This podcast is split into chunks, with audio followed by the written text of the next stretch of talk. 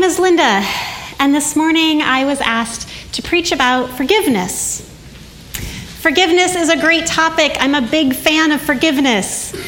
And yet, it is very complicated for me to think about the topic of forgiveness in the context of a church. And I want to tell you a little bit about my story to help you to understand why that might be. You had a chance to tell one another a bit about how you grew up and what your religious upbringing was, so I'll tell you a bit about mine. I was actually raised Episcopalian when I was really young, and then when I was in seventh grade, I was born again and I joined another church. I joined an evangelical church. This was 1991. Anybody know, anybody have a sense of where I might be going with this? This is the beginning of the purity movement. Anybody know what I'm talking about here? Yeah. For those who don't, this is a movement that was born out of the white evangelical Christian church, and the attempt was to protect young people from AIDS and from STIs and from teen pregnancy by so thoroughly shaming them for their sexuality that they would definitely not have sex before marriage because they would be sexless right? They would not think about it. They would not feel sexual feelings. They would not make sexual choices. And then all of a sudden they would get married and they would flip their sexuality on like a light switch. yeah. So, the cornerstone of this teaching is that there are two types of people there are those who are pure, and there are those who are impure. As a young girl growing up in this movement, I learned that I could lose my purity by having those sexual thoughts and those sexual feelings, definitely by making sexual choices. But I could also lose my purity when someone else had a sexual thought or a sexual feeling or took a sexual action toward me because I was said to have inspired it. By the way that I dressed that day, or the way that I walked, or the way that I talked, whatever it was about me. This purity movement became a purity industry. Anybody remember purity rings? Yeah? Raise your hand. Did you wear a purity ring? I got a couple. Of, oh yeah, that was a that was a. you're like high in the air. Yes. Uh, purity pledges, where you sign a contract and promise your virginity to God. Yep. Got a few there. Yep. How about purity curricula? Learning it, uh, you know, in youth groups, things like True Love Waits books, yep, Christian pop music, right? All kinds of things. There was a constant litany of these messages. There were even purity themed Bibles. Okay, this is a big one. Did anybody have a purity themed Bible? You did? Oh my gosh, you're the master of the hand raising today. well, so to give a little context, or do you want to tell us what a purity themed Bible? No, I'll do it. Okay. So, a purity themed Bible is a Bible in, what, in one of the cases that has 60 extra pages added to it about the importance of your purity. Like advice, like avoid the horizontal. So just imagine you've got about a sixth of your Bible that is about the importance of your purity. Just try not to equate your spirituality and your sexuality. That was the context I grew up in. So being pure was very important to me. And I was very chaste in many ways, only kissed a boy. But I was constantly being perceived as not chaste. In fact, I was often pulled aside and told that I was a stumbling block. Yes, remember this term? Anybody who grew up in this world? Literally a thing over which men and boys in particular would trip on their pathway to God. And there was always some new reason that I was a stumbling block. I would be very proud of myself because I would be wearing a sufficiently long dress or shorts in a way that was very uncool right? but I would be like, but at least I'm pure. And then it would be like, but it sure does dip down a little bit too low in the back, or those tank top straps are too thin, or the way that you're talking to the boys is pretty flirtatious, or whatever it was that day that made me feel like it didn't matter how much good I did because I was bad. And ultimately, this is one of the big reasons that I ended up leaving the church altogether which was remarkably painful for me because it was everything to me. But I felt like now I would be free to be my authentic self. I'd be free just to walk down the street and be who I was and not hate myself and not experience shame and not experience anxiety and not experience fear. And that was not the case. I had actually so deeply internalized these things that I still wasn't free. I was now shaming myself for them. And I had moved to New York City, or to the New York region, what I had thought was New York City, coming from the Midwest, and realized was Westchester. they said it was a, just a 20 minute train from New York City. And I thought, that sounds like New York City. But anyway, I'm here in the New York region, and I feel completely alone and I'm in this secular world. I'm taking pregnancy tests, though I'm not having sex. I'm having so much sexual anxiety that I'm scratching myself until I bleed, my eczema is coming out. And I'm feeling broken and like I will never have a healthy relationship. And I'm going to my secular peers in New York and I'm saying, I feel like something's really wrong with me. And they're like, yes. yes, yes, we agree. So I did something really risky, which is I called up my girlfriends that I'd been raised with back home in my church youth group, and I told them what I was experiencing. And I said, I can't be the only one. Is anyone else experiencing this? And that was the moment that changed everything because one by one, in these secret phone calls, I started to hear stories that were my story you know, it turns out I wasn't the only one taking pregnancy tests, so she wasn't having sex. I wasn't the only one with anxiety so extreme. Some people were having panic attacks, going to the hospital.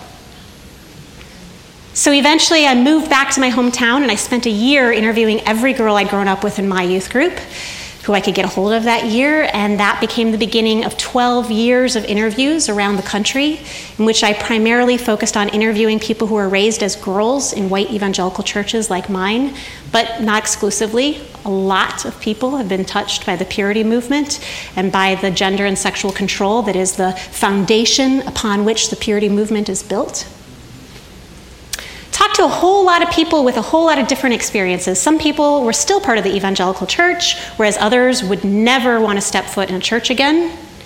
Some people had waited to have their first kiss at the altar, whereas others were having sex before marriage.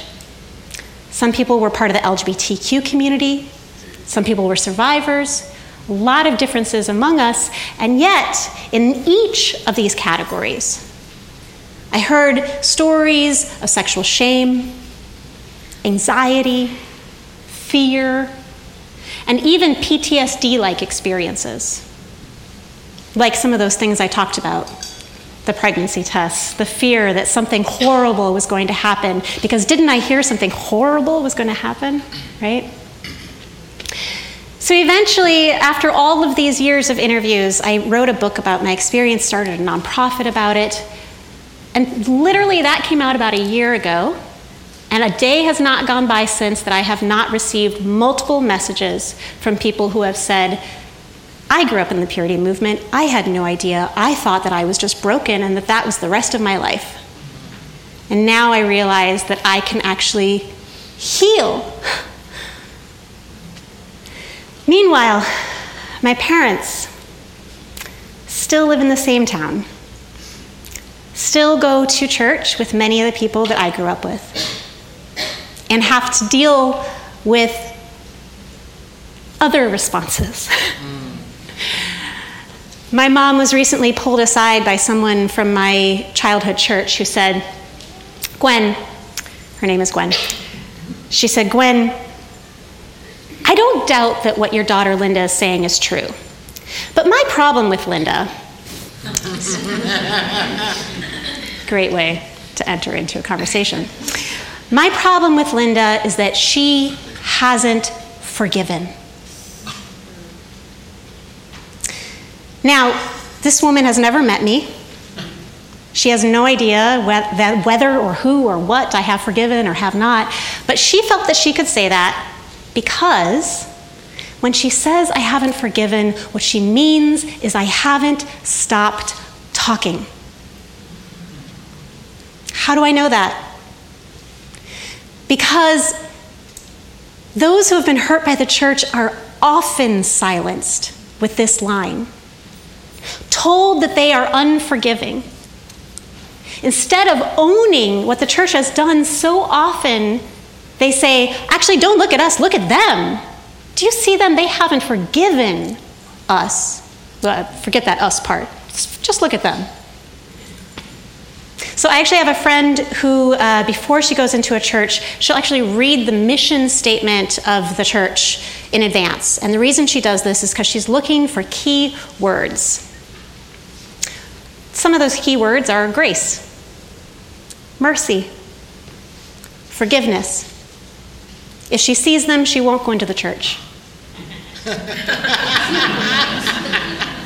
because she has seen too many times churches use those words to harbor sexual predators and to maintain abusers in positions of power, authority, and access.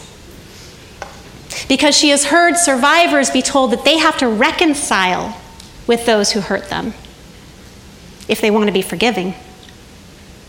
With apparently no thought given to their re traumatization in that process. And because she's heard congregations be told, you can't talk about what happened here, you can't complain about the fact that this person is still in leadership, because that would be unforgiving of you.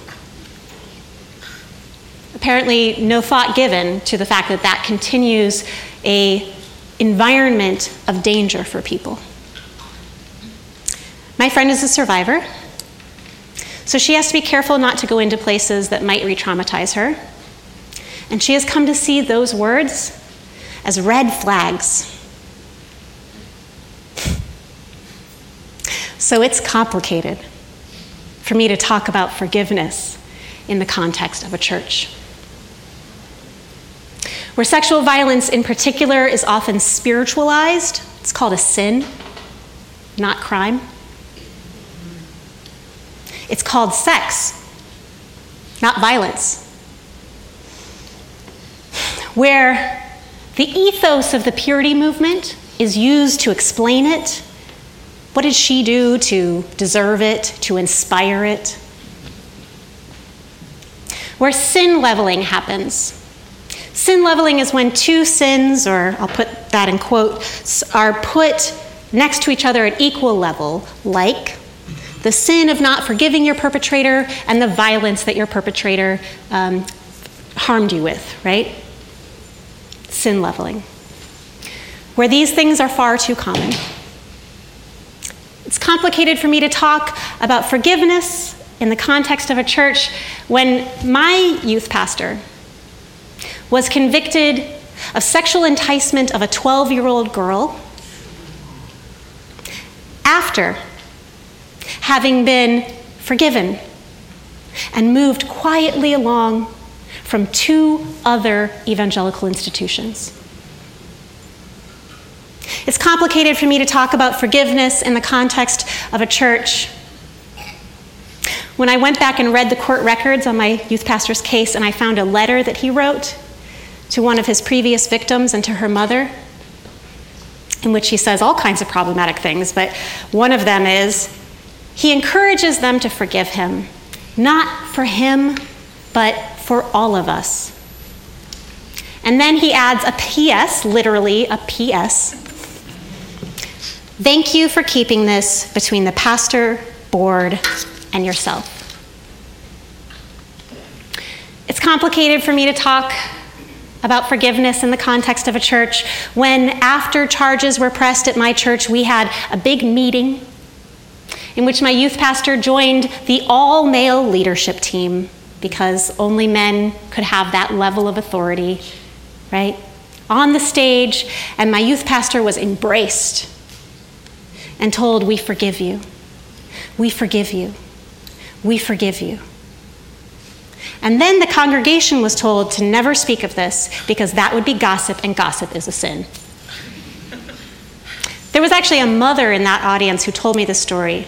I wasn't there for this meeting. And she was like, But what happened? You didn't tell us in that whole meeting what happened. All you told us is he's forgiven. I have daughters. So she went up and she said, Please tell me what happened. And they said, We already told you that that's gossip and that's a sin. So I was asked to preach on forgiveness. and then earlier this week, I was given the parable that I was to use. And I read it and I said, crap.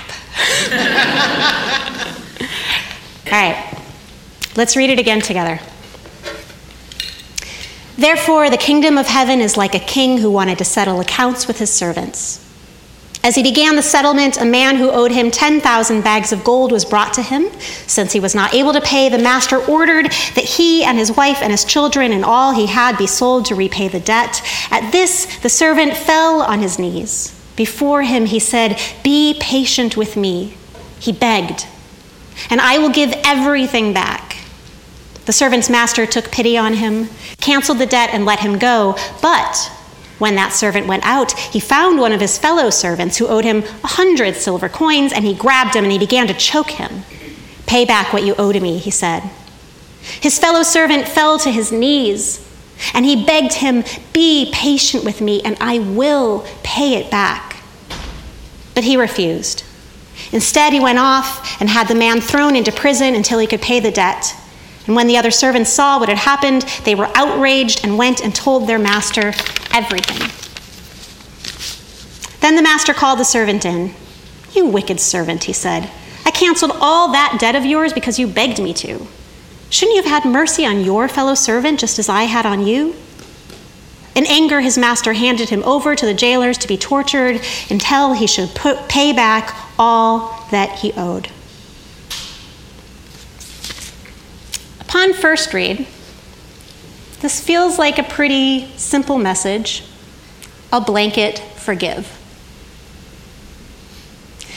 After everything I've seen, what am I supposed to do with that?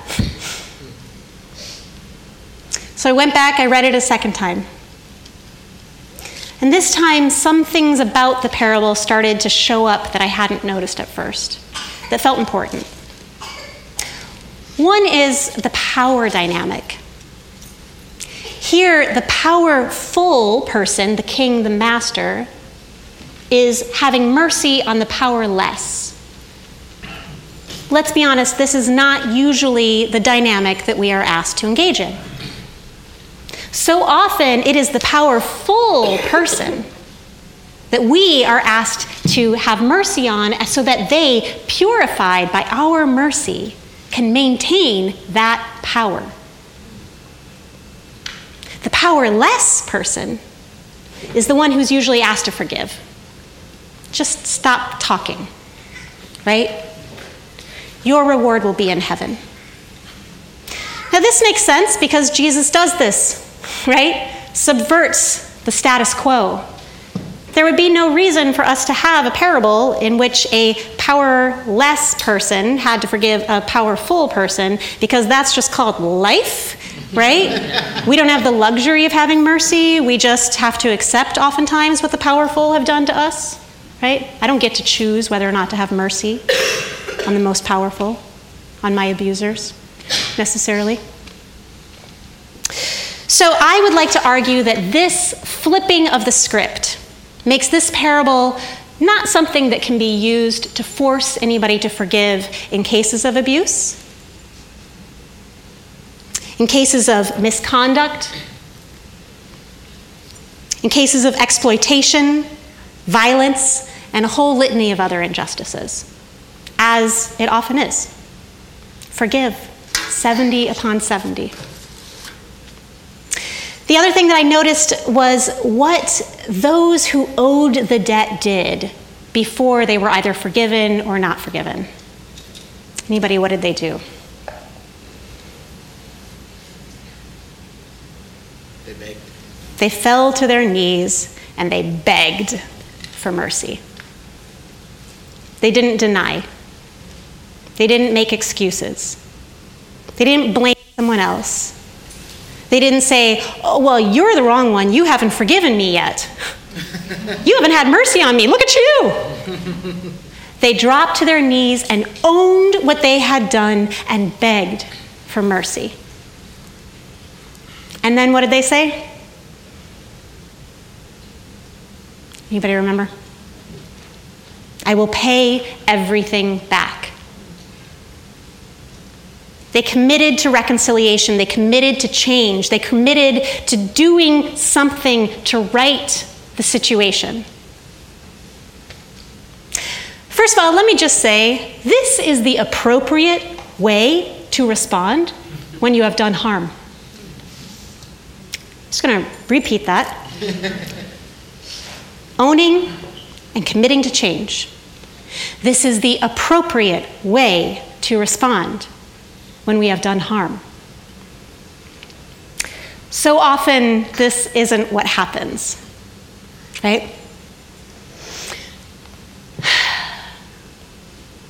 I want to go back to the story about my mom for a moment, and then I'm going to come back to this so often not being what happens. When my mom was approached by this person from my childhood church who said, I haven't forgiven, she was really upset and she came to me and she was like, Do you think that that's true, Linda? Do you think that you haven't forgiven? And I said, Mom, forgiven what? Right? This is a huge, massive movement. And it's built upon years upon years of global sexual and gender control, right? So if I were going to be forgiving everyone involved in it, it would just be like a game of whack-a-mole. Like what what am I right? Like, like is forgiveness even an appropriate term? I don't think so. Like I, I don't really think about it that way. And I said, but if you do want to talk about forgiveness, mom, just so you know, from our church, there have been a couple of people who have reached out and who have apologized and you know who those people were? The little boys who grew up alongside me in this toxic system. Not a single leader. So I don't feel like forgiveness was really, you know, part of the conversation for me, right? I feel like I needed something different than an apology. I feel like I need accountability. And until they hold themselves accountable, I have to continue to hold them accountable. And that means I have to keep talking. Sorry, Mom. I believe in forgiveness. I really do, but I believe that forgiveness, like everything, can be used for good and it can be used for evil. This is true of, you know, all of our values. We can use anger for destruction, right? We can use anger for justice. We can use focusing on ourselves to be so selfish that we never think of others, or focusing on ourselves to take care of ourselves in a way that is imperative for us to ever be able to take care of others. I often think about the pride humility dichotomy. You know, we learn that pride is bad and humility is good. Well, yeah, if you grew up with a lot of privilege, probably you should check your pride and embrace some humility. If you grew up being stepped on by society, you might want to do the opposite. Give humility a break and step into your pride. Spiritual teachings are complex, right? They're not simple, they're not basic, they're not supposed to be. That's why they're delivered in things like parables and proverbs and stories and metaphors, things that can actually hold that level of complexity. But we often don't like complexity. It takes a long time. It's really hard. You have to think about it, you have to feel it, you have to put it in context. So we just strip the spiritual teachings of all the context and complexity, and we distill it down to what we think is the most basic premise. And then we layer that basic premise over the way that we already look at the world, because that's the easy, automatic thing to do. And in the process, sometimes we end up taking something that was meant to subvert and using it to cement. Very often, I feel like that's what happens with some of these values, including forgiveness. So, as I was going through this, I thought to myself, I got to this point in the sermon, and I said, Oh, I have not um, provided any answers for anybody, including myself, on this subject. And it was uncomfortable because the reality is, is the way that I usually hear about forgiveness is pretty clear. We hear that forgiveness is a magic bullet for freedom. You forgive so you can be free. But the reality is, is it's so much more complex than that. You know, it's possible that yes, some of us do need to forgive. Maybe someone did come to us and owned what they did and committed to change, and they have found freedom through apology. Freedom through owning what they did, freedom through committing to change, and that we also need to step into a new space. Or maybe not. Oftentimes, the people who we want to own don't. So, how do you find freedom then? So, there are some creative ways that people do this, I'll just throw out there. I feel like these are ways that I have been navigating through a lot. One is you can actually create an apology. There's a book called The Apology by Eve Ensler, where she actually, at the age of 65, finally was able to write the apology that her father, who abused her his entire life, never wrote her. It's a book length apology that he wrote her, that she wrote for him, so that she could find the freedom that she paved a pathway toward. It doesn't work for everyone. Sometimes people find someone else. It's not the person who directly hurt them, it's someone else, the person who allowed it to happen, the person who didn't believe them. There are sometimes others with whom we can have the kind of healthy reconciliation. Sometimes that person is ourselves. Sometimes it's us we need to forgive. I feel this way a lot. I look back at situations and I go, why didn't I have my back? And can I forgive myself for that? And can I trust that I'm not going to do wrong by myself again next time? So that I don't have to be beholden to this feeling of being bound by this, right? So I want to ask you some questions today since I'm not leaving you with answers. I want to leave you with questions. The first is Do you need to forgive? I'm assuming, by the way, that many of you have had a particular situation rise in your mind. Do you need to forgive in that situation? To find freedom? And if so, who? Or is it not really about forgiveness, right? like this conversation that I had with my mom? Is it about something else? Is what you need a witness to find freedom? Someone who can just really hear you and see you. Or maybe a cloud of witnesses, which is what I needed when I wrote this book. It was to have the whole world know, if anybody who would listen, what was going on. Whereas what you need to find freedom justice? to know that others won't be hurt the way that you were hurt? Or is what you need to find freedom apology? By which I mean, do you need to apologize? To claim your part in something? To commit to doing different? Because we have all been harmed and we have all done harm. I have messy situations in my life where, in one situation, I had someone else who needed to forgive to me, forget or needed to apologize to me, and in another, almost the exact same thing where I needed to be the one to apologize. I want you to hold this moment in your life that, it, that surfaced if one surfaced. And with it, I want you to hold the complexity of these questions, right? We're going to go into a moment of silence soon. And in that moment of silence, I'm going to open with a prayer in which I ask God to speak so that you don't have to do all the work of navigating the complexity alone. Right? Your, your job is to sit with that complexity and trust that God is speaking. So, if everyone could just close their eyes.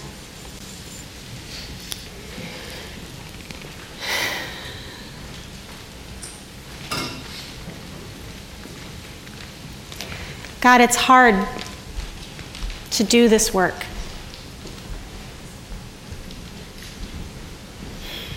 To understand how to move forward in these messy, complex situations where nothing is simple. I pray that you would speak with us in this moment as we sit with these questions.